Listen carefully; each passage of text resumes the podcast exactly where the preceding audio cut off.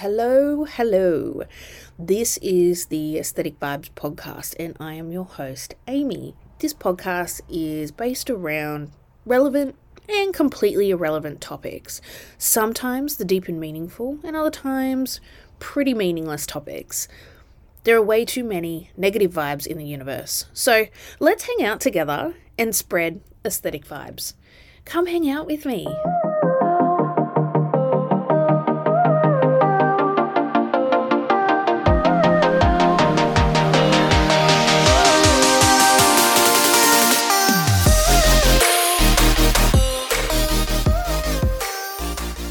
Welcome to today's episode.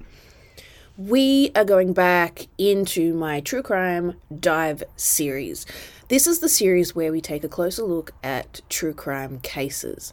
So, our first case today is based on Lacey Ellen Fletcher and the second, Adrian Jones. These are two relatively recent cases, both that have left me feeling really, really uneasy, unwell, and concerned with how society is progressing or lack thereof. The fact that we have real life monsters that walk amongst us is so scary. I want to also provide a trigger warning that both of these cases are extremely graphic and disturbing. There is child abuse and neglect in both cases. The purpose of today's podcast is to give a voice to the people who have lost their lives and to speak about these monsters that walk amongst us. Let's go.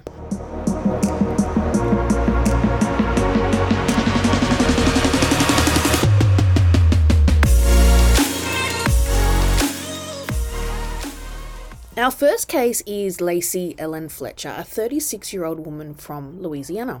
Lacey was diagnosed with autism and social anxiety quite early on in her life, and she was later diagnosed with locked in syndrome. Her parents are Sheila and Clay. So the news broke in April 2022 surrounding Lacey's death. But the most disturbing facts weren't centered around her death. It was more so the how and the why that were the most shocking. This case is absolutely shocking and disturbing so much so that it upset some of the most seasoned of emergency services workers. Let me describe a little more for you. So, Lacey had a seemingly normal life. However, roughly 15 years ago, she basically completely disappeared from the public view. Neighbours from her local area report that she was last seen by them when she maybe would have been about 21 years old. Lacey was described as being thin but physically normal. She was often seen exercising around her street with small weights. Uh, Lacey actually attended the Brownsville Baptist Academy in Louisiana, where she was on the volleyball team. She was described as being such a sweet, kind person. In her later teens, Lacey started to retreat from schooling and she soon became homeschooled after ninth grade. Her parents were asked a few times about Lacey, uh, passing by people, neighbours, um, and they always claimed she was fine and changed the subject. So, what happened between the ages of 21 and 36? Where did Lacey go? What happened to Lacey? Fast forward to January 3rd, 2022, and Lacey has passed away.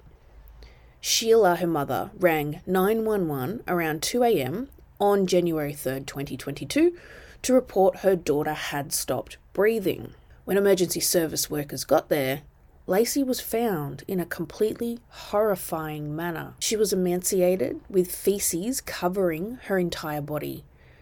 She was in a deep hole in the couch in the living room.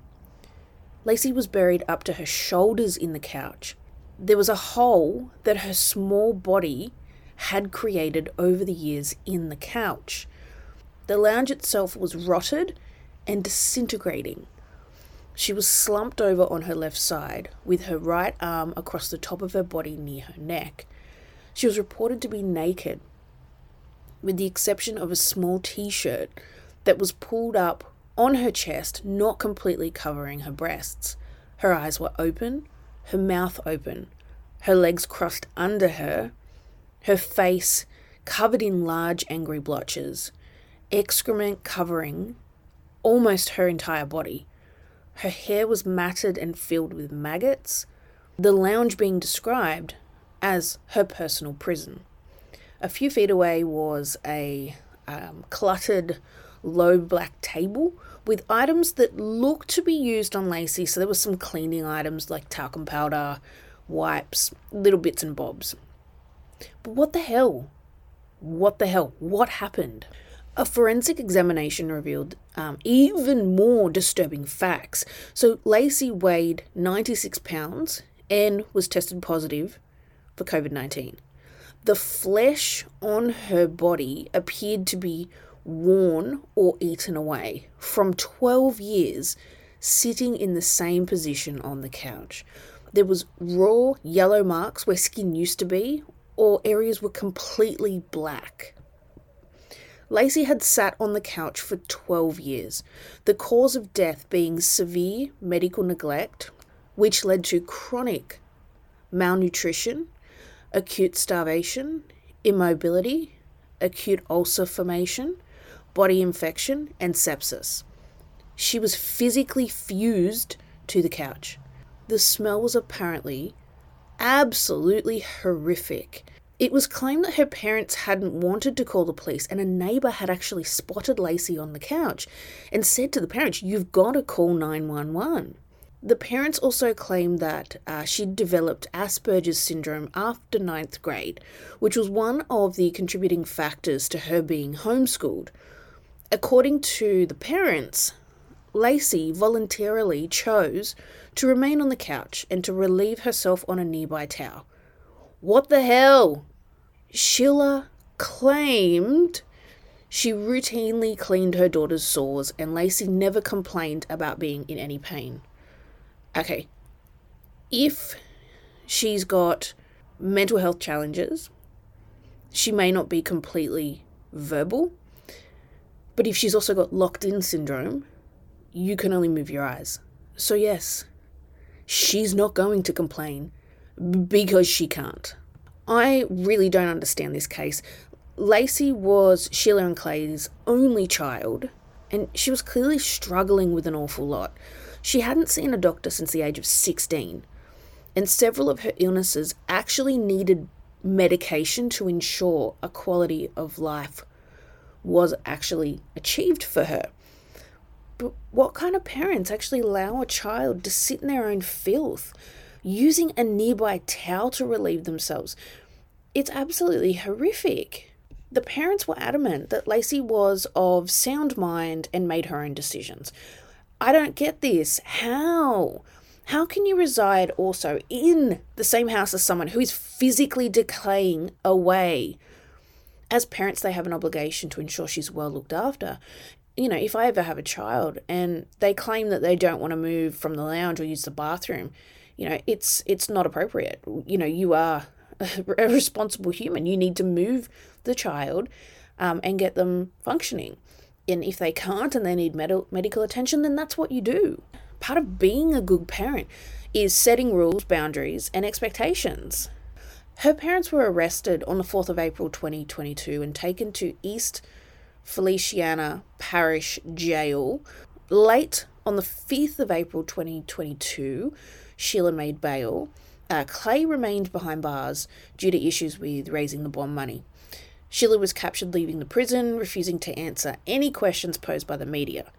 She returned the following day to pick up her husband, and again the pair didn't answer any questions. They were both charged with the death of Lacey. They were indicted by a grand jury for second degree murder. During the trial, photos of Lacey's death were shown to the jury members. The court was so concerned they had paramedics on standby should anybody on the jury need medical treatment after seeing these images. Jury members were said to gasp and look completely shocked at what they saw. The parents were deemed culpable because they could have gotten her off the lounge and gotten her the medical treatment she needed it was concluded that the parents had just gotten used to her being that way. This case is beyond frustrating. I am completely outraged. There were so many failures here. I have so many questions that I doubt any of them will be answered. When you have a child, they become your responsibility. End of discussion on that point. And when you have an unwell child, in whatever format, they're too your responsibility. If she was suffering from locked in syndrome, she's unable to speak or look after herself. This really does become the parent's problem, so to, sp- so to speak. I mean, you know, problem's not the greatest word to use, but it is your problem. You have to work this out as a parent. The fact that these people were using excuses in this situation is evidence they're totally ignorant.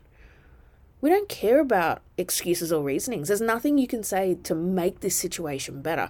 There's nothing you can say or do to the public that will excuse this behaviour.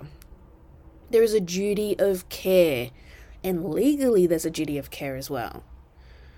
If you don't want to uphold that duty, here's a crazy thought don't have children. I have nothing else to say apart from I hope her parents enjoy their prison cells, and my love goes out to Lacey and may she rest in peace.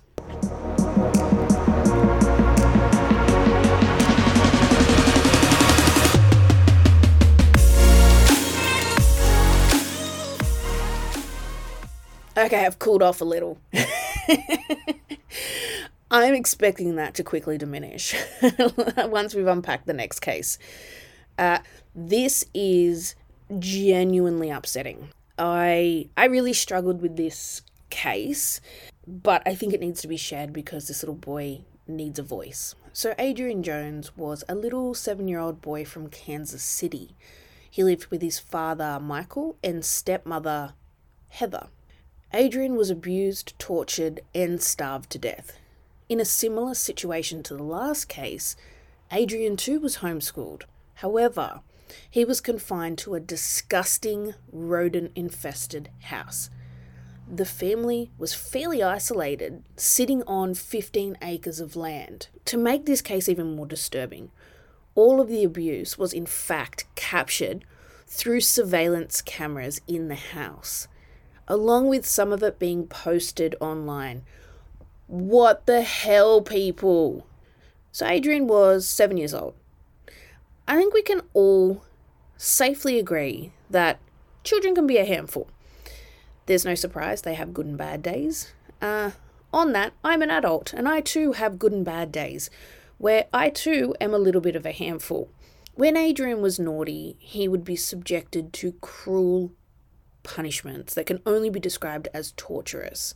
So, let me give you some examples of what his father and stepmother used to do to him he would often be strapped to a table and blindfolded. He could often be standing in neck deep water in a filthy family pool overnight. There are a lot of pictures of Adrian before his death where he looked completely bruised and bloody. His teeth were rotting and his hands were often swollen from being tied up. There's also a picture where Adrian appears to be tied up with a plate of rotting food in front of him and a bar of soap in his mouth. He was subjected to eating out of a maggot infested bowl outside the home with hands tied behind his back. Uh, yeah, saw video footage of it. It's absolutely disturbing. So his punishments continued to increase, and he was soon housed in a small shower stall, a little white one with tiles. And he was encased in this shower by a piece of plywood that was attached to the front of it and strapped to the wall. He was made to stand for hours in this filthy little shower, unable to sit, going to the toilet in this filthy shower, and being in his own waste. He was often shackled, bound, starved, and beaten. He was so thin that it was claimed that he looked like a starving child from a third world country. And I saw an image of him standing in the pool, and he's so gaunt. It is absolutely disturbing. He was often punished through needing to hold his hands above his head. And the fact that he was so thin and ill and forced to complete these terrible activities is truly disgusting. There are pictures online and they're actually really hard to look at. So, you know, I just want to caution you that if you do look into this case, just be mindful it's really not easy to see. There's so many pictures, video surveillance footage, like it is absolutely disgusting. There were images where he was bound with a rigid wooden kitchen cutting board on his back so he actually couldn't bend over. And all of this being documented by the stepmother and being shared to her freaking Facebook. One post on Facebook read, just strapped the boy. So let's pause here. She never referred to him by name, she referred to him as the boy. Just strapped the boy to my inversion table with handcuffs and ace bandages and put him downstairs. The hubby wants some ass, and I haven't had none in over a week. Love you all, nighty night. In another post, Heather joked about, oh, the boy's being punished for stealing food, um, and she'd send him outside to run laps as punishment. In addition, the stepmother, hold, hold, hold, hold, hold. Let's stop calling her that. Uh, mother or stepmother, for that, for that fact, does not belong near this woman's name. So let's just call her Heather because her name's Heather. Heather had also saved online ads for straitjackets and blanket wraps for transporting human bodies. Heather is even seen in some pictures actually standing in front of the shower taking photos of where the child was trapped. Adrian was subjected to being hit in the face with a broomstick and having a taser used on him. In 2014, Michael, the father, let's also not call him father either. So, Michael actually called Adrian's biological mother to tell her that Adrian was in a psychiatric hospital because he had turned into a pedophile and had sexual predator tendencies. What? Huh? A six year old? Huh? The hell? What? Apparently, there were several people that could have helped Adrian. So his uncle actually stayed with the family for some time and apparently was very aware of the situation. Child services were also aware of, of the situation to a certain extent about three and a half years before his actual death. However, he somehow fell between the cracks. So we're not sure, but at some point between 18th September and 4th of October, Adrian actually died from the ongoing issues and trauma sustained. It's believed that the family lived with his deceased body for about two weeks. Okay, it gets worse, guys. They then went out and purchased six feeder pigs and tossed Adrian's body into the pen in the hopes of getting rid of the evidence of what they had done to poor Adrian. The original plan was for Michael and Heather to move to Utah shortly after Adrian's death because no one would have known the family there or that there was an additional family member, that being Adrian. However, this plan fell apart. Heather apparently called the police after Michael shot a gun at her while she was holding their youngest daughter. When the police arrived, apparently Heather just spilled the beans, told them everything, showed them everything, and that was that. The other siblings are now in foster care and undergoing intense treatment. So I think there were four additional siblings that live with them, um, girls. Adrian's grandmother is calling for a public inquiry into what happened to Adrian and how his life was ended in this completely terrifying way, undetected, along with how this young boy was subjected to this treatment with no one intervening. This is truly disturbing and sad. And again, I come back to the, the concept that if you don't want the children, don't have them.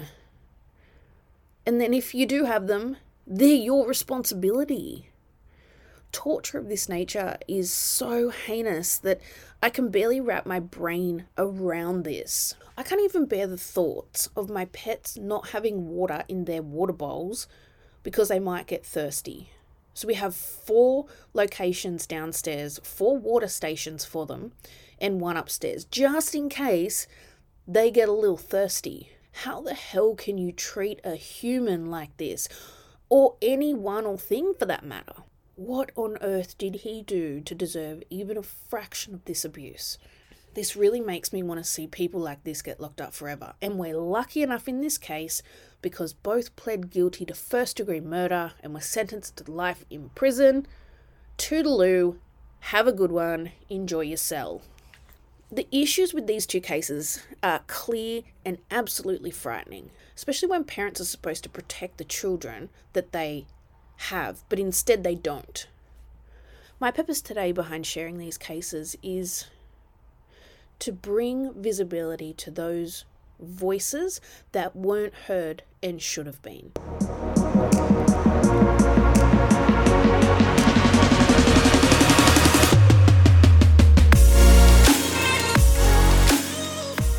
As with every episode, we shift to a lighter segment. And today, I'm going to cover off some topics that I just don't like talking about. Let's start with something fairly obvious politics and religion. I despise talking about political views and religious beliefs. This is because people rarely agree on these different perspectives. These topics for me become absolutely exhausting and this never end debate that people think is so intellectual. It's not, it's annoying. Completely pointless discussion. The debate is never fulfilling, the conversation rarely intellectual, so let's not. There are plenty of better things to talk about. You know, religion and politics are two issues that we will rarely agree on, so let's just keep our opinions to ourselves and find something more interesting to discuss. I really also don't like talking about money. I find money is a subjective topic. What I deem expensive or inexpensive might be completely different to the next person. I also just don't like talking about how much money I earn or hearing how much money someone else earns. The variable factor here is skills, education, experience, and capabilities.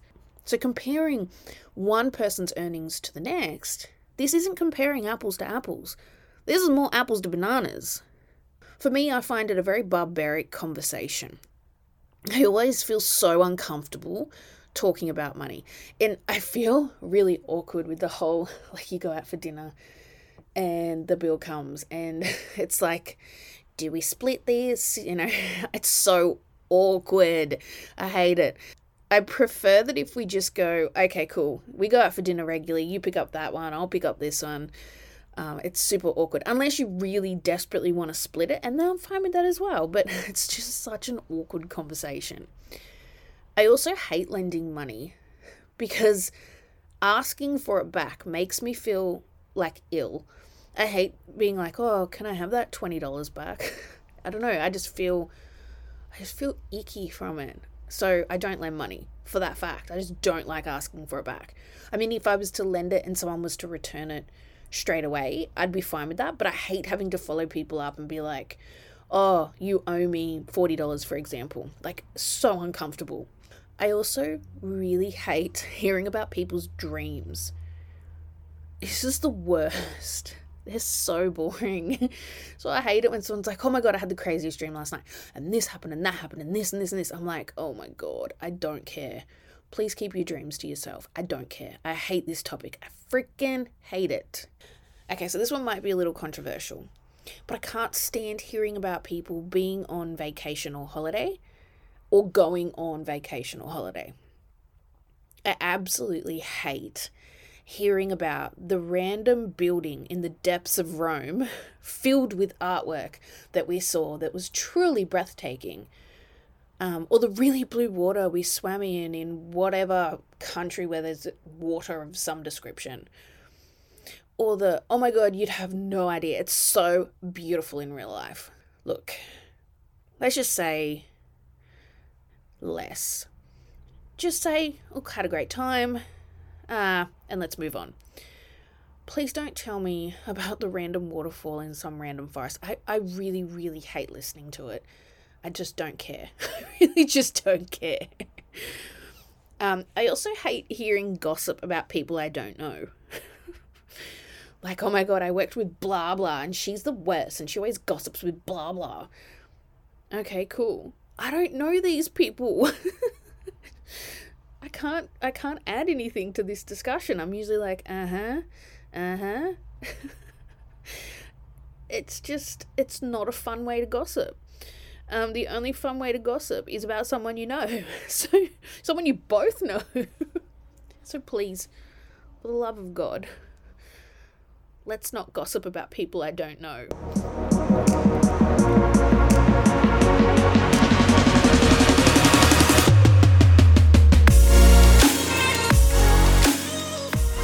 Well, that's a wrap. I hope you uh, I don't know if I can say enjoyed, but you know, I hope that the first part of the podcast today was just a little bit of, of an awareness piece.